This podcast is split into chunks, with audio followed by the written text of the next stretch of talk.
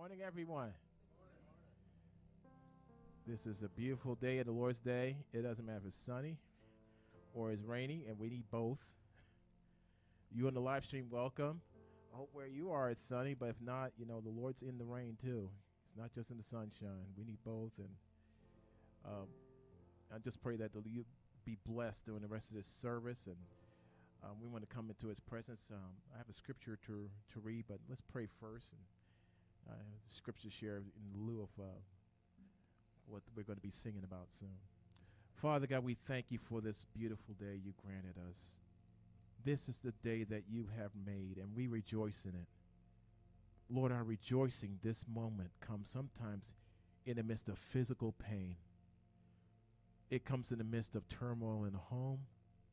It comes in the midst of financial lack. Some of us have dire circumstances. Those who are on the live stream may be looking at this stream in danger of their own lives doing this in secret.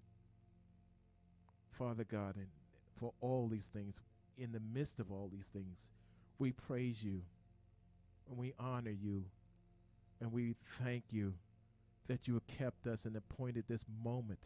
Before the foundation of the world, you appointed this moment that we should be before you in your presence together here in this building and in the live stream. We thank you, Lord, for what you're going to say and do in the next few moments. We ask you, Father, in the name of Jesus, that you would cleanse us and forgive us for anything that we have said, anything we have done, anything we had even thought that was not of you since the last time we got together. And we want to lay our hearts bare and open to you. Speak to us have your way within us so that we can reflect you and that this not just be a regular Sunday service that we got into a good habit of attending or viewing on stream, but that we will encounter the living God this morning. In the name of Jesus, amen. Revelation 21. Now I saw a new heaven and a new earth. For the first heaven and the first earth had passed away. Also, there was no more sea. Then I, John, saw the holy city, New Jerusalem, coming down out of heaven from God, prepared as a bride adorned for her husband. And I heard a loud voice from heaven saying, Behold, the tabernacle of God is with men, and he will dwell with them, and they shall be his people. God himself will be with them and be their God, and God will wipe away every tear from their eyes. Hallelujah. There shall be no more death, nor sorrow, nor crying there shall be no more pain, for the former things have passed away. Then he who sat on his throne said, Behold, I make all things new. And he said to me, Write, for these words are true and faithful.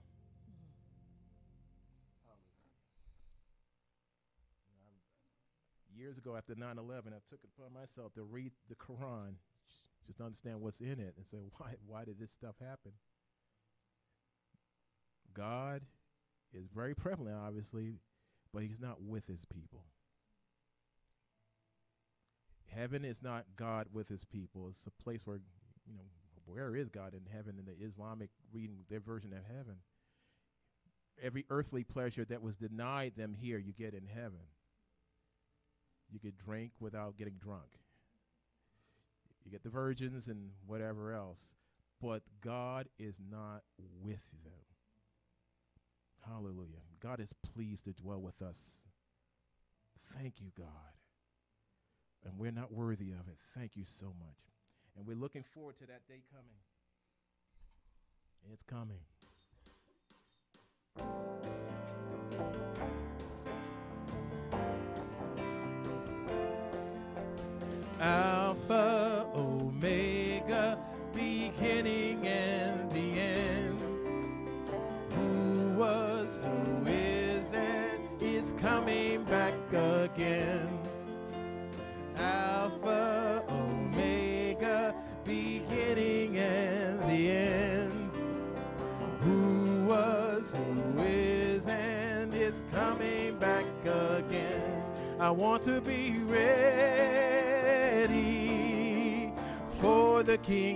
come. I want to be ready.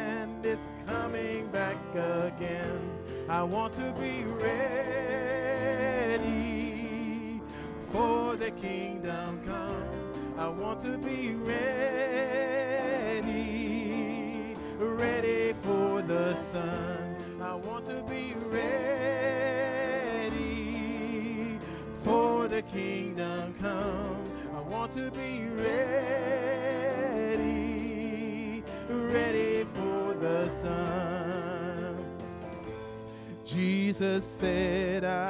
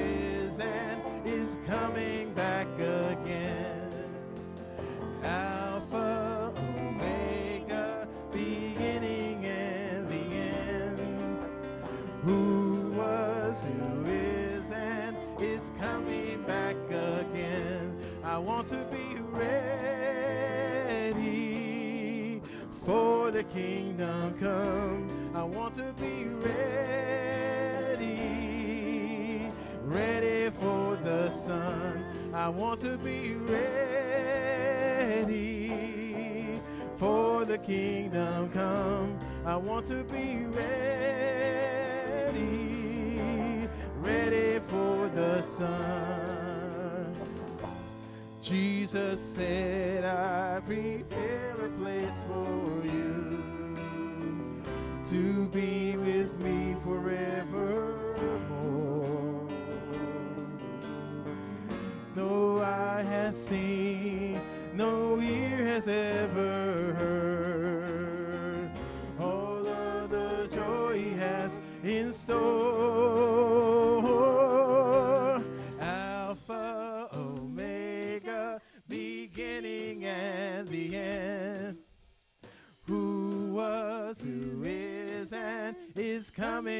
like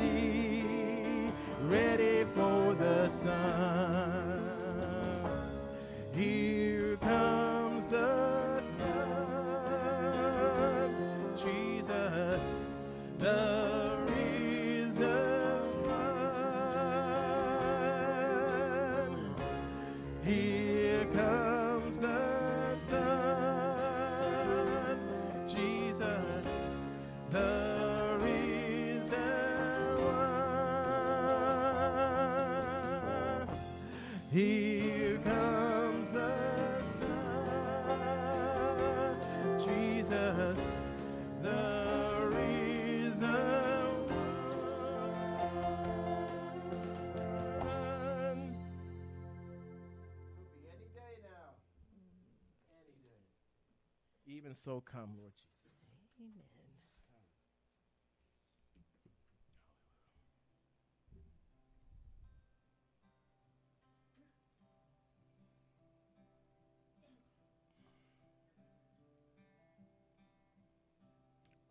When peace like a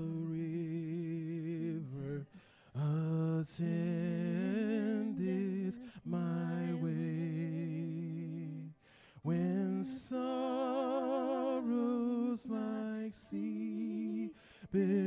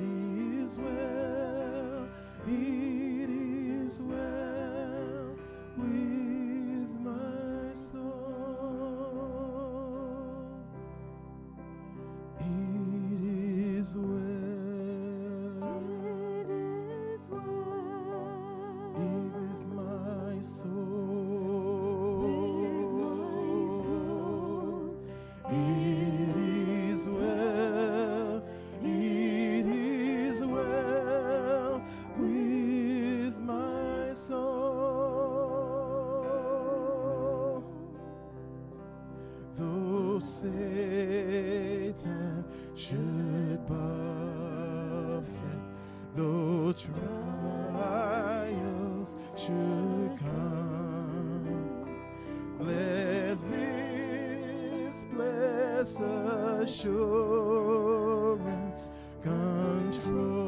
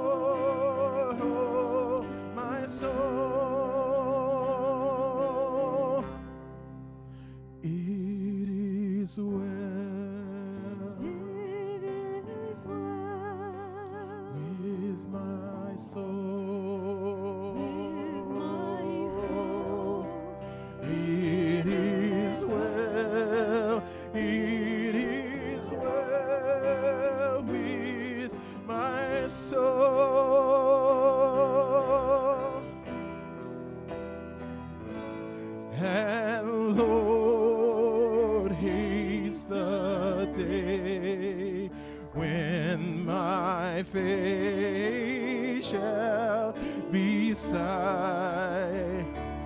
The clouds be rolled back as a storm.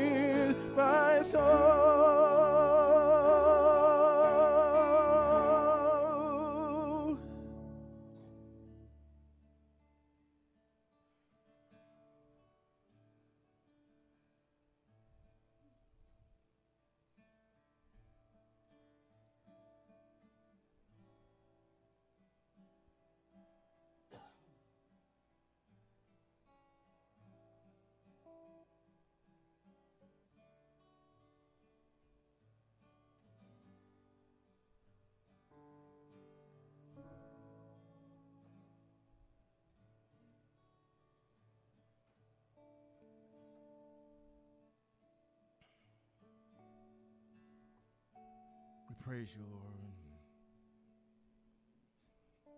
We worship you, Lord. We honor your name, Lord Jesus. Something we'll be doing for all eternity. Hallelujah. Have time to talk to Moses and say, How was it with the manna? talk to David. Show me that new chord you're playing. But Lord, when I see you, there'll be praise and adoration, glory and honor. Hallelujah. You are worthy of all our glory. Blessed be your name, Lord Jesus.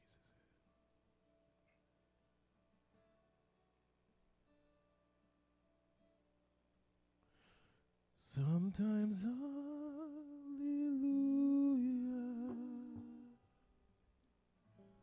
Sometimes praise the Lord. Sometimes gently singing. Our hearts in one accord. Sometimes hallelujah.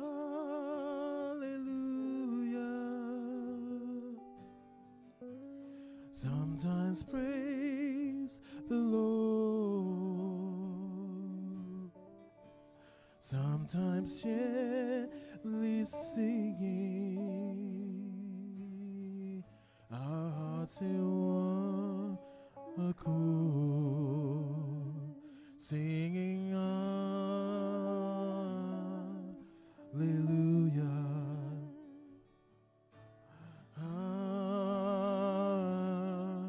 Hallelujah. Praise you, Jesus. Hallelujah. Oh,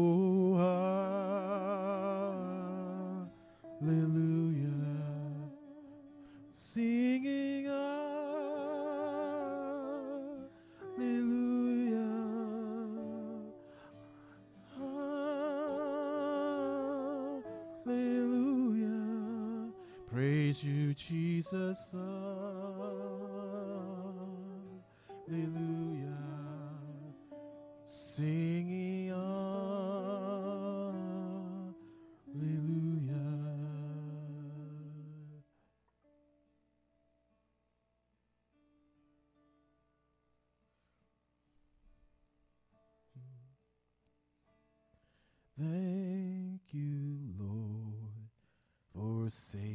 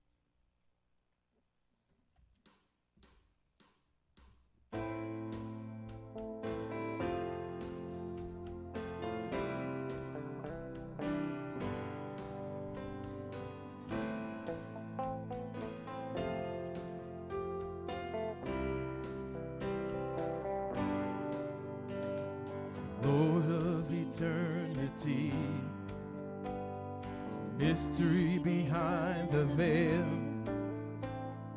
Lord over heaven and earth, God of Israel. Come with your wisdom and power, clothe in your honor and strength.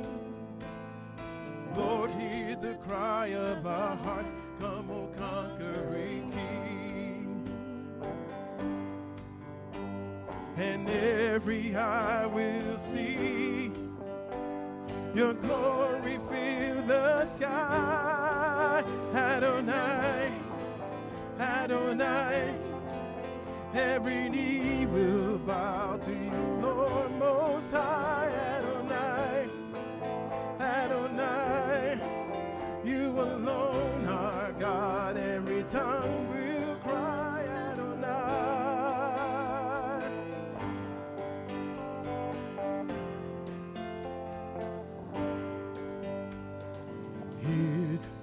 Jerusalem waits. Praises are lifted on high. Hear the beautiful gates long to see you arise. When all of Zion sings, Baruch haba v'shem. Adonai. Every knee will bow to you, Lord Most High, Adonai, Adonai.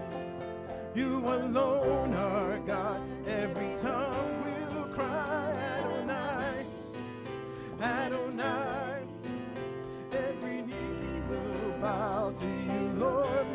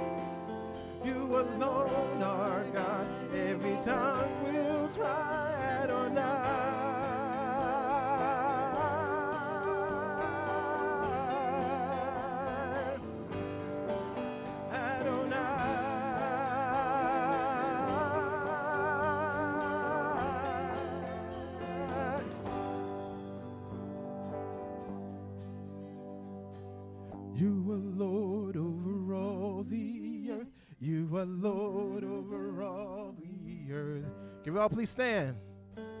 You are Lord over all the earth. You are Lord.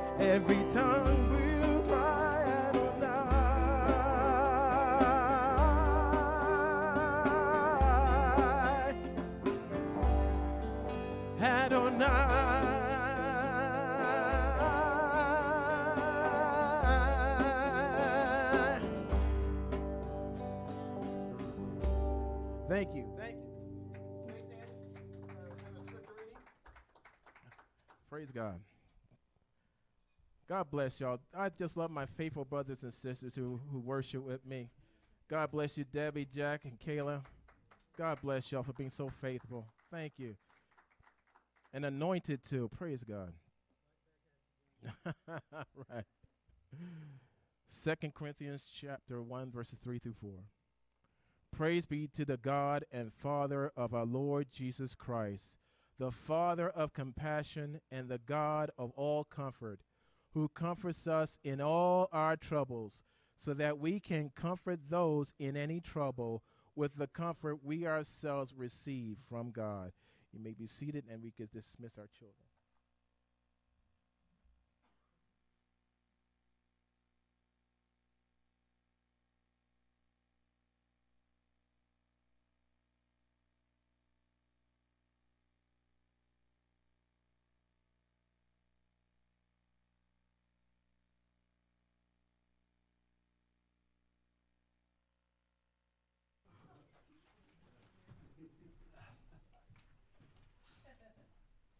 Sorry. Like I said, we we're not Catholic, but we have we have uh, liturgy. We have we we have liturgy. We stand up at a certain time, read the things announcement. Anyway, we have a guest speaker today. Pastor Greg is in Alabama. Roll Tide. Uh, I shouldn't say that here. That might be a cuss word down here. Uh, we have a guest speaker, Brother John. Uh, he's going to break down the word for us. We thank him for being faithful and stepping. But I played uh, guitar with him at uh, Grady's uh, house house blessing. He can, the brother can play. Let me tell you, it makes me feel like a child around him. so, brother, if you just come up and uh, thank you for being so faithful and, and be willing to do, do bless us with the word of God. All right.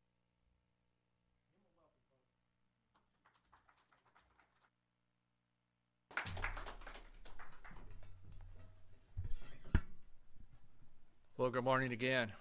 It's uh, it's good to be with you this morning, and and uh, honestly, Johnny, uh, I would I would gladly trade places. I would rather be playing guitar. so, uh, it's an honor to to be asked to come and speak to you this morning. I'll have to admit it's it's been quite a while since I've stood before a congregation and preached, uh, but I'm no stranger to it. Uh, a little bit of background on on Rosemary and myself. We we did pastor for about six years. Uh, as a Southern Baptist pastor, and our churches were, well, you would be a big church. we started out with a church of about 20, and I think the, the largest church we pastored had maybe 45 or 50 people in it. So, but uh, it was always an honor to, to stand in front of people and, and bring the Word of God to them. Um, and I'll be honest with you, the, the topic I picked this morning is called genuine worship, uh, and it's just uh, a scratch on the on the edge of what worship really is. Y'all worship very well this morning in music. Uh, we're going to worship in the Word now, but uh, I picked my topics uh, on subjects that I struggle with, that I, I find difficult sometimes, and, uh, and it's because of the, sometimes the pressures of life. You know, just the things that pull at us each and every day. There are a lot of challenges that we face when we're not sitting in this congregation as a body of believers. Uh, we have uh, families to feed, we have uh, houses to support, you know, we have just the pressures of life in general. And they can detract from our ability to worship God. But this morning, I hope what you get out of the message is an encouragement that worship is not only uh, for Sunday morning at 10 o'clock or 10:30 and, and over at noon. Um, it's for every day and for every hour of the day. We can find a chance and a place to worship our Lord and Savior. So, if you have your Bibles, I'm going to be preaching uh, using the NIV text. I did not realize you all use the the new uh, New King James text, or I would have gladly written the, the sermon in that. But um, I did prepare it in NIV. Uh, if you want to follow along, or you can write down the scripture references, they are very similar. Uh, we are going to be in John chapter 4, uh, looking at verses 23 and 24 as our focal passage for this morning. When I sat down to outline a sermon or to prepare a message for a congregation, I have what's called a proposition statement. You know, my philosophy is if I can't sum the message up in, in one sentence, then I haven't done a very good job of, of thinking through the message. And I've summed up our message up this morning with this sentence For worship to be genuine, one must worship from our inmost being with our utmost desire. Father, I thank you for this word this morning. I thank you for your presence. I thank you for the chance just to just to speak this morning. Be with us. Uh, let them see you this morning, Father, not me. Let this time honor you. John chapter 4, verses 23 and 24 in the NIV reads this way Yet a time is coming, and now has come, when true worshippers will worship the Father in spirit and truth. For they are the kind of worshippers the Father seeks. God is spirit, and his worshippers must worship in spirit and truth. If you remember, from your Bible studies, or if you've been, you know, studying Scripture for very long, you probably remember John chapter four is, is the account of Jesus' trip through Samaria, where he told his disciples that he had to go through Samaria to get back up to his his hometown, uh, because he had an appointment there. Now, Samaritans were people that that uh, the Jews did not associate with during that time. They were the Samaritans were considered outcasts. They were considered unclean. They were they were considered people that, that we would not find ourselves associating with. But Jesus said he must go through Samaria. He had to meet this woman because at the well, we find out several things. One of them is what worship truly is. Jesus mentioned two things in this passage, these two verses. He said, We will worship in spirit and in truth. So let's take that, break that down just a little bit. What's it mean to worship in spirit? What's that look like? You notice it's, it's not in the Holy Spirit, it's in spirit. It's not with just our mouths or our bodies. You know, as, as much as uh, my, my Sunday mornings, I'll be honest with you folks, my Sunday mornings is playing guitar at Liberty Square. So I would be, Jack, I would gladly have traded places with you this morning, or Johnny. You know, I, I love playing both uh, acoustic rhythm and, and uh, electric lead guitar. But uh, Worship is far more than that. Worship is far more than what we can do physically in our bodies. It's in spirit. If we look through the Old Testament, we find that their worship was very physical. It was a lot of sacrifices, a lot of, uh, a lot of basically what we would call chores. Uh, Johnny alluded to you, are all not being Catholic. That's that's fine, but you know, it, it's similar to the the dogma, if you will, or the rituals that we go through every day. You know, we need to, to go beyond that. It's not just the, the sacrificial systems. At the time of the Gospels, when Jesus was bringing this message to the woman in Samaria, that system was still in full force. Sacrifices were still being made at the temple it was still uh, uh, very common. I mean, as a matter of fact, that, that was their worship was to bring something to the Lord, uh, an animal or money or you know a, a product. But Jesus is, is trying to educate, or he's wanting to educate people while he's here, that it's far more than that. It transcends what we can physically do. So as we talk about worshiping in spirit, what's that look like? How do we how do we get there? What are some ways? Henry Blackaby in the late 90s, uh, if you all took his study, Henry Blackaby uh, in uh, Worship the Believers uh, Experiencing God gives us some insights. And I'll, these insights are from his study, so I'm, I'm going to give him credit for them. Uh, the first begins with the fact that as Christians, we are born of spirit, aren't we? It's not, a, you know, born of spirit and water, right?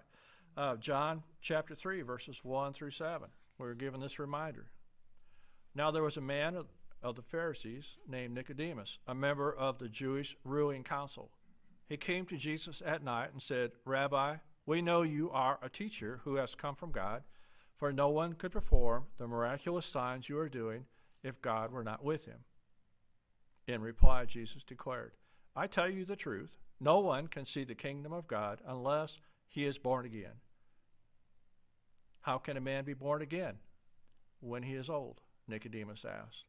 Surely he cannot enter a second time into his mother's womb and be born. Jesus answered, I tell you the truth, no one can enter the kingdom of God unless he is born of water and the Spirit.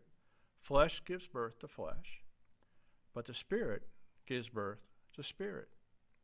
You should not be surprised at my saying, You must be born again. John chapter 3, verses 1 through 7. So the first step in effective worship is that we must, we must be born again.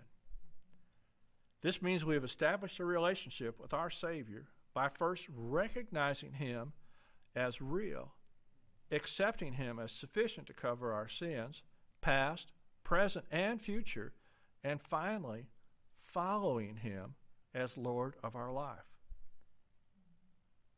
Without being born again, we cannot know Him, or we, I'm sorry, we can't know Him without being born again. We can know about Him, think about Him, listen to stories, and even sit under a good preacher and hear all about Jesus, but we won't know Him.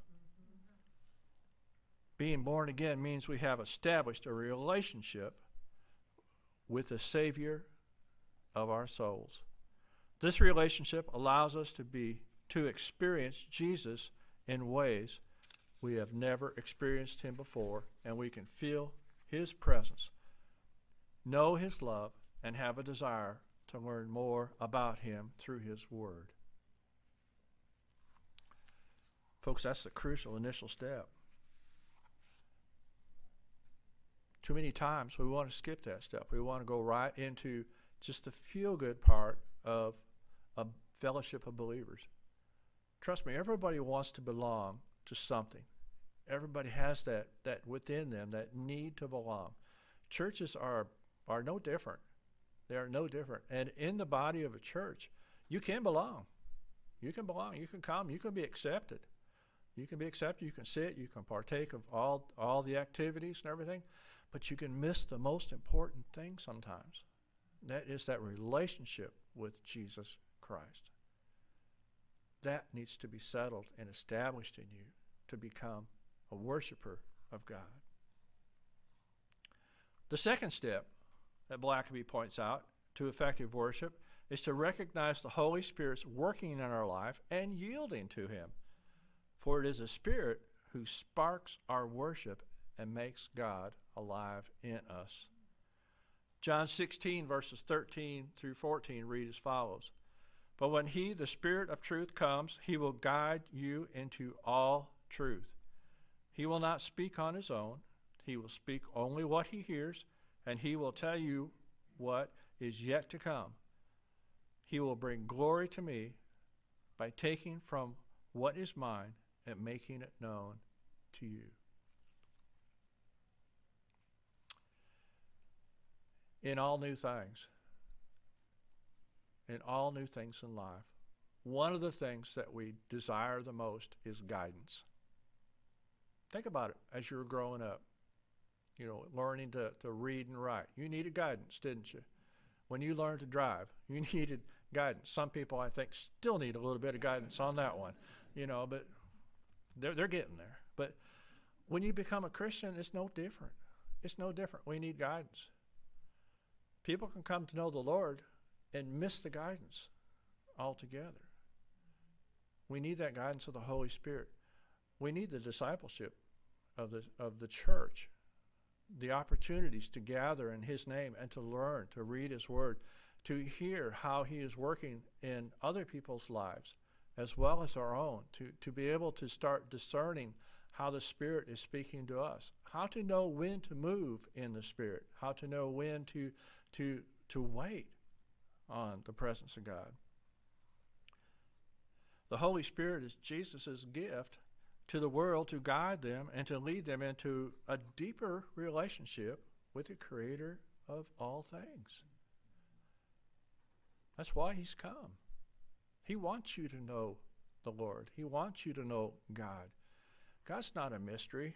Uh, interesting, Johnny, that you uh, that you uh, read the Quran after 9/11. Uh, probably one of the last books I would have read after 9/11. But but you sought out what what would drive someone to do such a thing, you know, and you found out that their God was a distant God. That even when they get home to heaven, He's not there. He's not there. But but for you and I, as believers in Jesus Christ, what is our hope? Our hope is not only in eternity to spend a, an eternity with our Savior, worshiping Him and, and accomplishing the things that He has desired or set us apart to accomplish. But as we go through each day of this life until we do see Him in eternity, we can still experience Him through the Holy Spirit. It, we can still experience that presence. We can experience the, the, the joy. We can experience the heaviness. We can experience the whole realm of what God has for us if we learn how to listen for Him, if we learn how to be obedient and follow His basic instruction. Let me go back to the guidance part. You know, when when you were learning initial tasks, you know, like learning, uh, I'll, I'll, go back and learn, talk about math. You know, you wouldn't start a child with calculus or differential equations. You start a child with, with their addition and subtraction, multiplication and division, work them into algebra, and then maybe trigonometry, and then then maybe calculus. There, but there are steps along the way. It's ordered. Do you think God's any different? No, He's very ordered. God is not the author of confusion. Says that in, in Corinthians. He's not the author of confusion. He wants us to know Him, but He's going to reveal Himself, and He's going to reveal how how He communicates with you in a very ordered way, and it'll start out very simple. It'll start out very simple listening for Him and responding. And as you respond, you improve your ability to hear. That's why I call this genuine worship, because sometimes we, we either don't improve that ability to hear or even develop it. And we go through our Christian walk really kind of wondering are we on track? Are we doing what the Lord wants us to do? Are we in the right place at the right time? Has He really asked me to do something? Step number three is to respond to the Holy Spirit's conviction and, and correction. This is a process the church calls sanctification. Psalm 66, verse 18 says, If I had cherished sin in my heart, the Lord would not have listened. The Lord doesn't have to listen to us. He, he, you know, He doesn't. He's not beholden to us. He's He's not. He does not have to respond. If we're going to cherish something that is against Him within our hearts, then I believe He's like a good parent. He will wait until we decide to relinquish that. I personally don't believe God ever leaves us or forsakes us. I don't believe he ever abandons us for any reason whatsoever once we become a believer. And I believe even those people that aren't believers, he will not abandon them. He will give them every single opportunity to come to know him until the day he brings them home. there will be no excuses standing in, in front of his throne. No excuses of why you did not become a Christian. No excuses of why you did what you did. God will give you those opportunities to to turn around and to follow Him. Sin is ever present in this life. Yes, even in the lives of believers, sin is present. Being saved does not isolate us from the temptations of this life.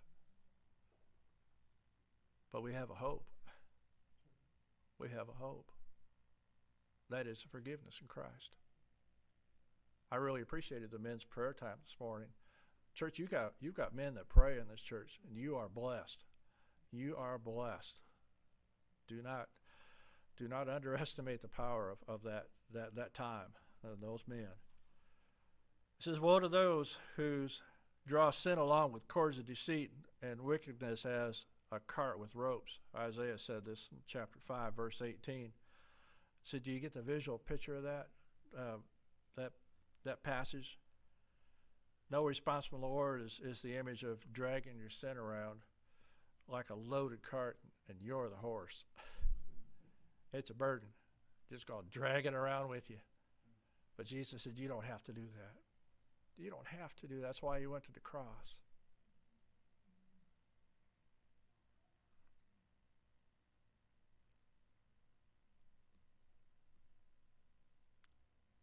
No help and a heavy burden to tote. Is there help? Well, consider this. This is out of Matthew chapter 11, verses 28 through 30. It says, Come to me, all you who are weary and burdened, and I will give you rest. Take my yoke upon you and learn from me, for I am gentle and humble in heart, and you will find rest for your souls. For my yoke is easy and my burden is light. First of all, in Christ, yes, you can find rest. Where Satan, the enemy, will attempt to harass you and keep you from finding peace in Christ, you will find that peace. You will find it. Let me illustrate. Some of you have been born again for a while now. You've been saved for a while. But do you remember when you got saved? What was it like? Was it a time where you just kind of felt lighter than normal? You just felt you felt maybe the pressure relieved when you accept Jesus? That maybe life had a, a different look? It's not the feeling. It's, it's not the feeling that you had that makes the difference. That feeling is a confirmation of the presence of the Lord. And just because you had it then doesn't mean you still can't have it now. That's not a one time thing. Now, I'm not going to say we're gonna, all going to run around, you know, being, you know, happy and joyful and, and weighing, you know, 50 pounds lighter. But, uh, but we can. Uh, we can know that there is relief. There is relief. We are sinful people. I mean, that's just that's just the way it is, folks. you know. But it doesn't mean we have to drag it around like a cart. And we're the horse. Christ said his burden's light. Take it to him.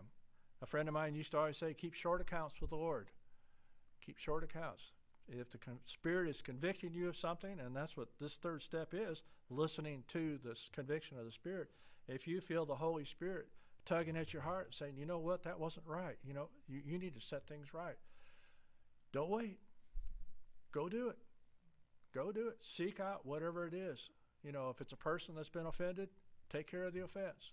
If it's something you've done, you know, ask forgiveness. If there's a way to make restitution, make restitution. Don't wait. Don't carry that.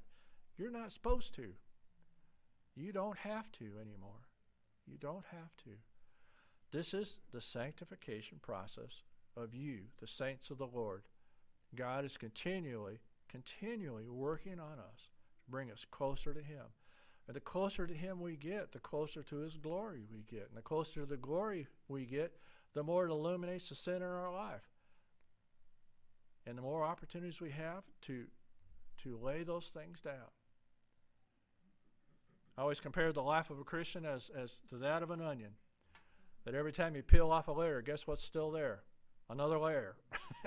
Just keep peeling them off. And onions stink, folks. but I think the greatest thing is is that we can we can grow closer to Him. There's no reason to carry this around.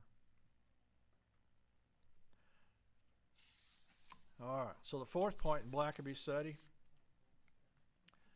is that our focus will be on God alone through the blood of Jesus Christ and in the power of the Holy Spirit. The subject of our worship will be Him.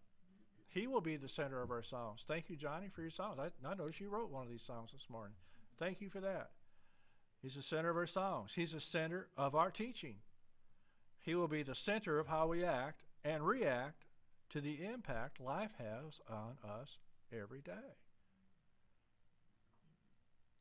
My sister used to always tell me, she said, you know, life is kind of like a bucket that's completely full, and people really don't know what's in your bucket till somebody kicks it. And whatever spills out, and then the world knows, well, we know what's in his bucket, you know. If Christ is at the center, he's the subject of our, our worship, you know, he's going to be how we react when our bucket gets kicked.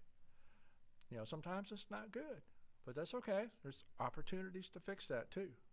So, he's not only the subject of our worship to be with him, he's the object of our worship. Our spiritual eyes will seek him. He is the reason we gather together.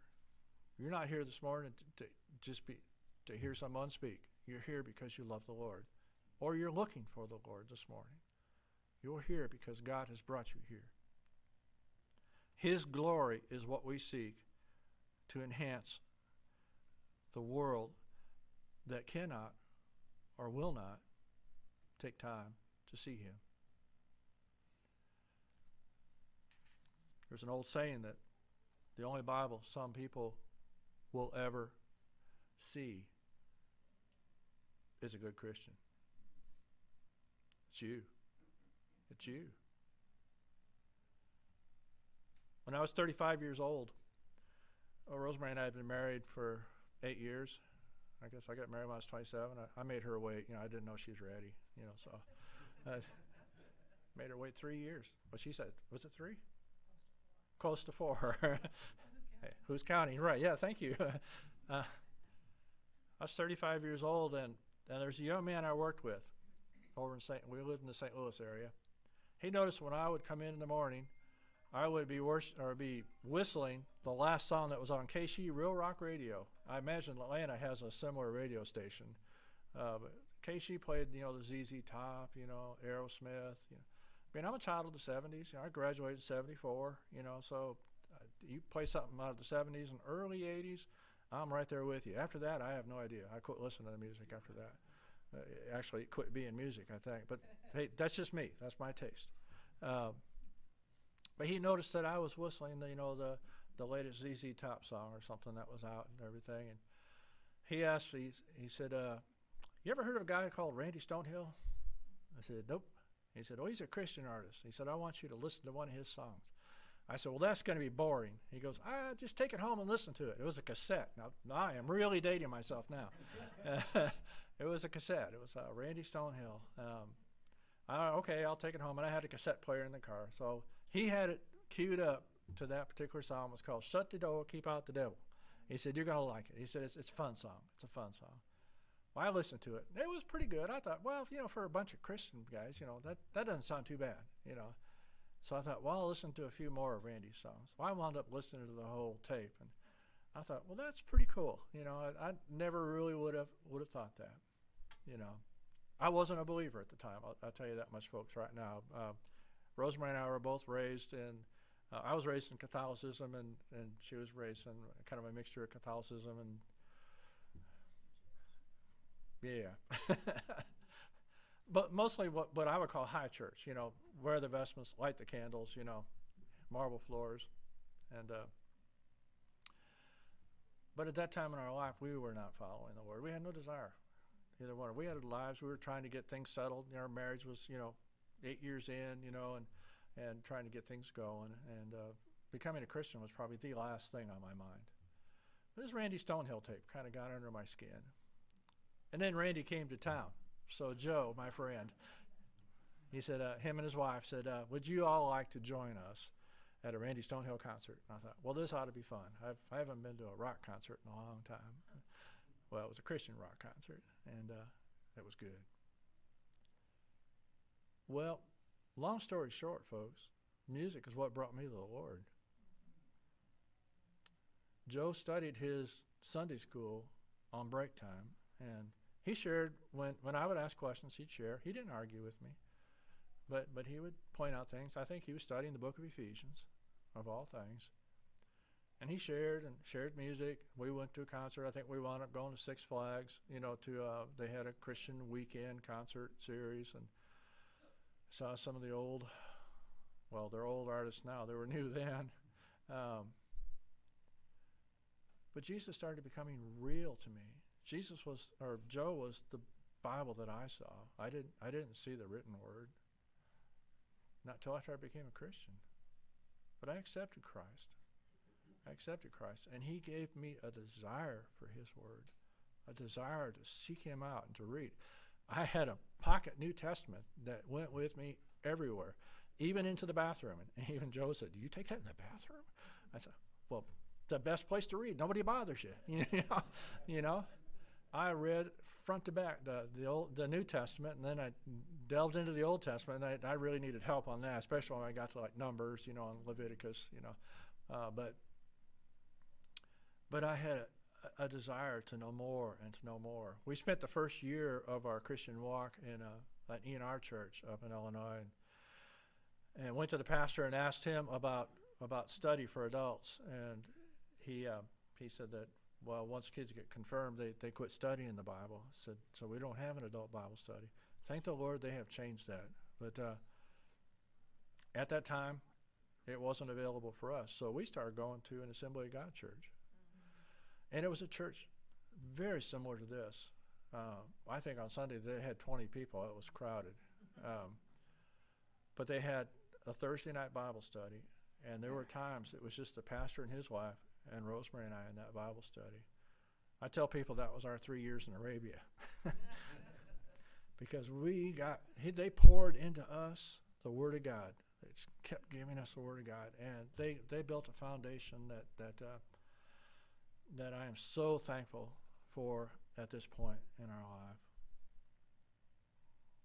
We went on in in our walk. Uh, we eventually wound up in a Baptist church. Um, it was there I, I, surrendered to the Lord to, to ministry. Uh, we became pastors at small churches for about six years. And then after that, uh, during that time, I worked on my master's degree. I, I, finished a master's in Christian counseling and biblical counseling, actually. And, and I found that that was really my true love. Pulpit ministry is, is a definite calling. I, am not sure I'm called to pulpit ministry, but, but I love to counsel. I love to talk with people. And Rosemary and I uh, did that for quite, quite a few years in Illinois before we move down here. So that's basically my testimony, folks, how the Lord has, has grown us. And He gives us opportunities um, to continue to, to, to express that. But He is the subject and the object of our worship. So now, although we worship in spirit, what about truth? We live in a, a day and age where truth is very, well, I call it a day of pragmatism. Truth is whatever you want these days. I mean, think about it as you, you look at how the world the world has changed things and how they, they, they just want to change definitions of things. They, they want to eliminate history. History is too much of a reminder of who we are, so let's just get rid of it. You know, let's just let's create a brand new history. Well, folks, you know, there's an old saying that if you know those that neglect history are doomed to repeat it. You know, so, but we worship in truth also. So truth has to have a foundation. Truth has to be has to be something that's solid that we can we can rest upon. Well, God's revelation to us is His Word. Is His Word. And His Word, we find reliability and faithfulness, but not to any external standard.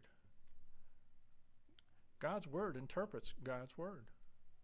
You want the interpretation of what God meant in His what God meant in His word? Read His word. I mean, it interprets itself. You know, history has proven over and over again the truthfulness of God's word, the the reliability of it.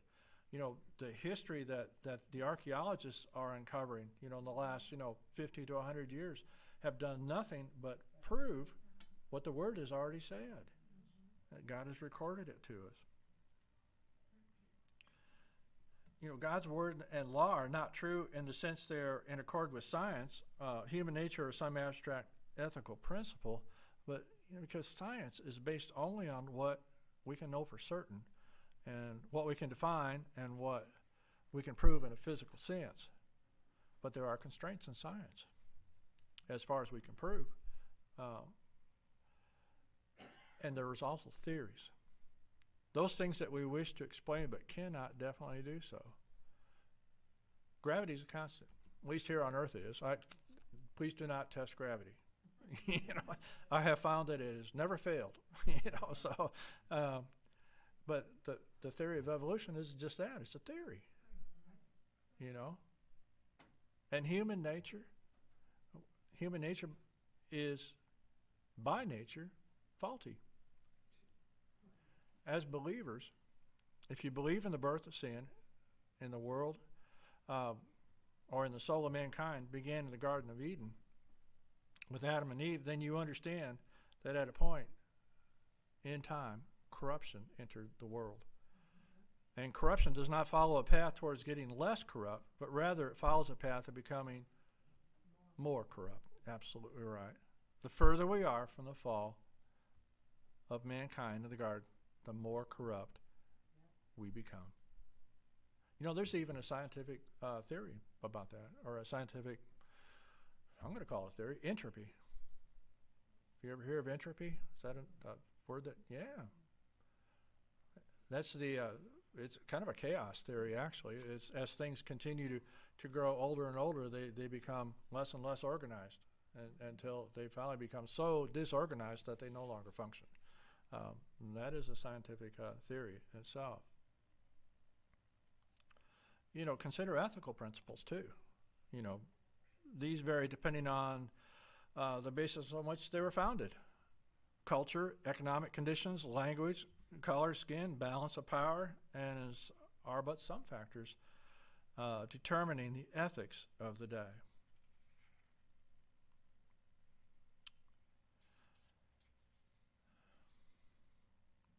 The law of the Old Testament reveals only the facts that we are sinful and provides a way to cover that sin. But, you know, think fig leaves, you know, uh, being sewn together by Adam and Eve to hide their shame and nakedness. However, where the law falls short, the revelation of truth is found in Jesus Christ himself. Romans 15, verses 8 and 9 says, For I tell you that Christ has become a servant of the Jews on behalf of God's truth to confirm the promises made to the patriarchs, so that the Gentiles may glorify God for his mercy, as it is written. Therefore I will praise you among the Gentiles, I will sing hymns to your name. Worshipping in truth means a reading of God's word is necessary. Read to focus on what God wants us to hear. Reading focuses us on what God wants us to hear. Nehemiah verses 8, 5, chapter 8, verses 5 and 6 says Ezra opened the book, and all the people could see him because he was standing above them. As he opened it, the people all stood up. Ezra praised the Lord and great God. And all the people lifted their hands and responded, Amen. Amen. They bowed down and worshiped the Lord with their faces to the ground focused on what God wants us to hear. Reading brings understanding to who we worship. Nehemiah goes on in verses 8 and 9 of chapter 8. They read from the book of the law of God, making it clear and giving meaning so that the people could understand what was being read. Then Nehemiah, the governor, Ezra, the priest and scribe, and the Levites who were instructing the people said to them all, This day is sacred to the Lord your God. Do not mourn or weep. For all the people had been weeping as they listened to the word of the law. And reading helps us celebrate and be thankful to God. Still in Nehemiah 8, verse 18. Day after day, from the first day to the last, Ezra read from the book of the law of God. They celebrated the feast for seven days, and on the eighth day, in accordance with regulation, there was an assembly. Folks, if we're not in the Word, if we're not reading the Word, then we're missing. We're missing a vital aspect of our Christian walk. Reading ought to be daily. A little bit. I mean, you, you don't take on, you know, a whole bunch. Go as the Spirit leads you. Read. Look for things in the Word. Ask the Father to reveal the word to you as you read. Before you even sit down and open it up, get that cup of coffee or whatever, sit down with your Bible, ask the Lord, God, you know, show me something today. Just speak to my heart. You know, let let this word become real in my life. Let it become something that, that will help me grow and know you more, represent you better as a Christian. Help me worship you through this. And you'll be surprised how he can, even in Leviticus. so, so, worshiping in truth means individual worshipers study God's words. This is what I've been saying. Worship grows in the fertile soil of the heart that is focused on godly ways. Consider Psalm 119, verses 9 through 16. How can a young man keep his way pure? By living according to your word. I seek you with all my heart. Do not let me stray from your commands. I have hidden your word in my heart that I might not sin against you. Praise be to you, O Lord. Teach me your decrees. With my lips I recount all the laws that have come from your mouth. I rejoice in following your statutes, as one rejoices in great riches. I meditate on your precepts. I consider your ways. I delight in your decrees. I will not neglect your words.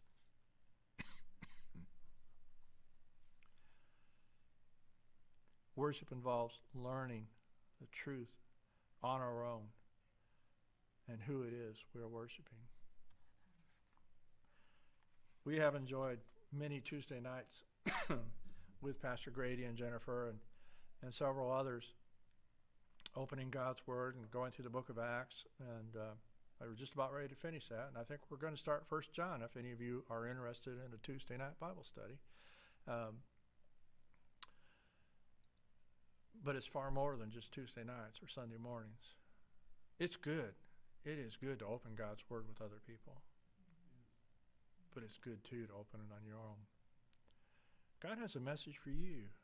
Grady may not always be able to bring it, or your teacher may not always be able to bring it, but God is always, always able to bring it to you.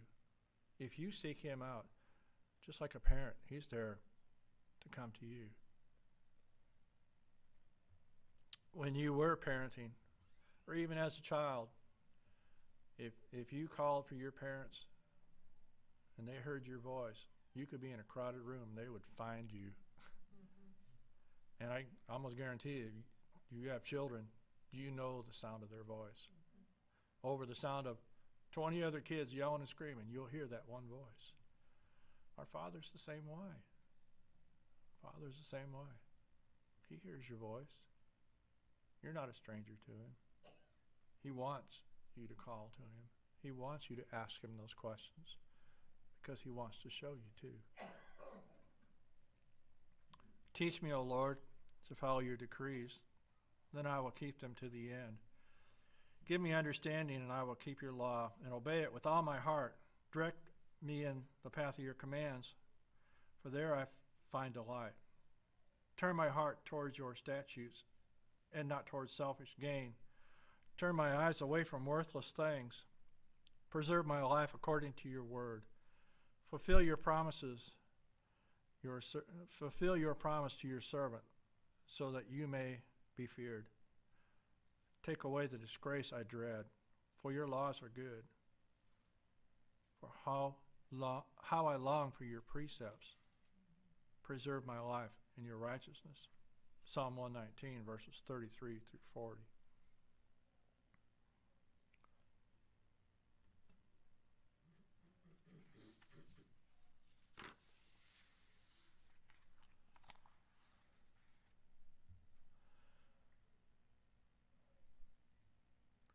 Yet a time is coming, and now and has now come, when true worshippers will worship the Father in spirit and truth. For they are the kind of worshippers the Father seeks. God is spirit, and his worshippers must worship in spirit and truth. Genuine worship can be elusive sometimes. We can let we can let life's pressures or disappointments take that away from us. we can find ourselves existing but not worshiping. We can find ourselves in the midst of God's people but alone. And you don't have to be. I say all this because I've, I felt all that. I felt all that. You know, after you've been a Christian for a while, I kind of look at it, it, it like the um, when you're a baby, you know how we hold their hold their hands to help them walk. We're there, you know, if they stumble, you know, we pick them right back up, or we put our hands underneath their, you know, their in their armpits, you know, to guide them along. You know, I think when we're a young Christian, I, I believe that God does that with us because we do stumble a lot as young Christians. We get overzealous and try to go too far, or speak too much. Um, and God has to pick us back up and get us back on the path. But after we've grown for a while, after we've become grounded in His Word, after we become, I hate to say the word comfortable, but, but we become familiar with, with the Word of God, there are times that, that we find ourselves feeling like uh, we're on our own. you know? It's kind of like, kind of like God has uh, stepped away for a little bit. And I worried about that for a while because I worried, worried if there's something in my life that, that needed to change. You know, what, what is it, Lord? You know, I'm, I'm trying to do all these things. And it's almost like God was saying, you know, you don't need to do all those things. I just want you to love me. I just want you to, to just love me. Just relax. I'll, I'll let you know what you need to do. I'll show you what, what you can do and what, what I really don't want you to do. And he's, he very definitely can do that. He very definitely can do that. God will take the props out from underneath us at some point because He wants us to walk on our own. He wants us to, to worship Him in spirit and in truth, and because we want to do it, because it comes from in here. Yeah, it comes from a heart that's that's hurt, or disappointed, or scared. I talk about listening for the Holy Spirit. I'll share one more story with you. We still have a few minutes. I'll, I'll get you out of here before the Baptist today. But uh, in 2012, I was in the hospital for the second time with sepsis. I, I had it six years prior to that in 2006, and, which was really kind of frightening because that's something that I, I guess once you once you have that, you you're very prone to getting it again. Um, but we've come to Rosemary and I've come to realize that that when God wants to speak to me, He's got to put me in the hospital, because otherwise I don't slow down enough. You know, I've, I've constantly, you know, I got a song to learn. I've got this to do. I've got, you know, got to go here, go there. You know, get this done. God's like, well, just wait a minute. I'm going to give you a week in the hospital so I can talk to you just a little bit. And uh, it was during that time I, I told Rosemary, I said, you know what? I really feel like the Lord is telling us it's time to move to Atlanta.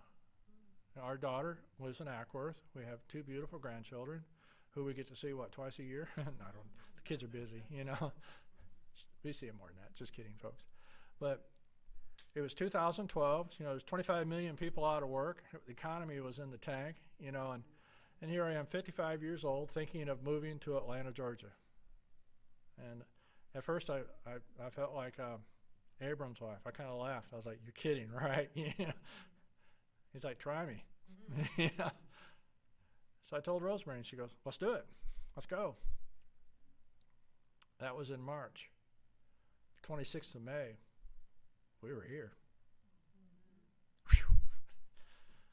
That was not only exciting, it was extremely frightening too. I, I think that was one of the hardest times of my life. It really was. Uh, making that adjustment. Uh, coming down here, uh, the, the, job moved us down here. That was no problem. Um, but then it turns out the job was basically 24 7. You know, it was working for a uh, Honda subsidiary uh, doing sheet metal parts for the plant over in Alabama. And uh, I was the basically the director of quality. And I told Rosemary, I said, I didn't move to Atlanta to become a prisoner of my job. So I said, I got to find something else. But um, I went through probably a month or two where, man, I couldn't eat. I lost 25 pounds. Uh, I was just, just sick. I was just like, I don't know what to do. And thank God he gave me a, a strong Christian wife, you know, who who took care of the house, kept me afloat, kept me from going absolutely insane.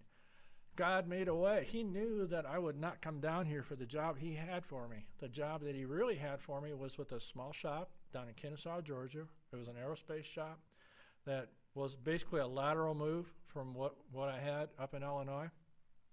Still a manager. Um, and it was probably the best job I ever had. It was great.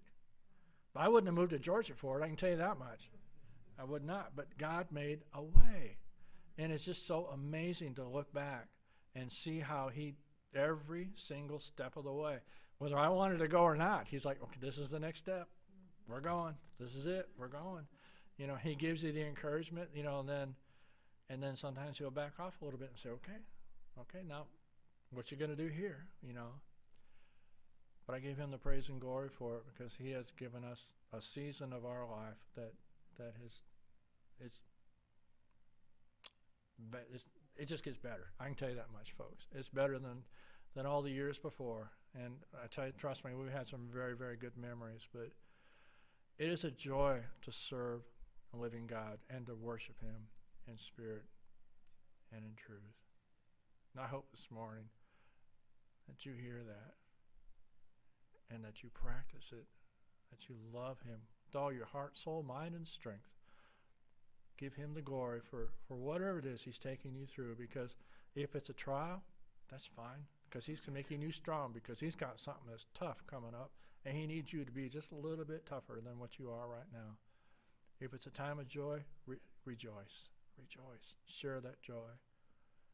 But most of all, give Him the glory for all things. Mm-hmm. Heavenly Father.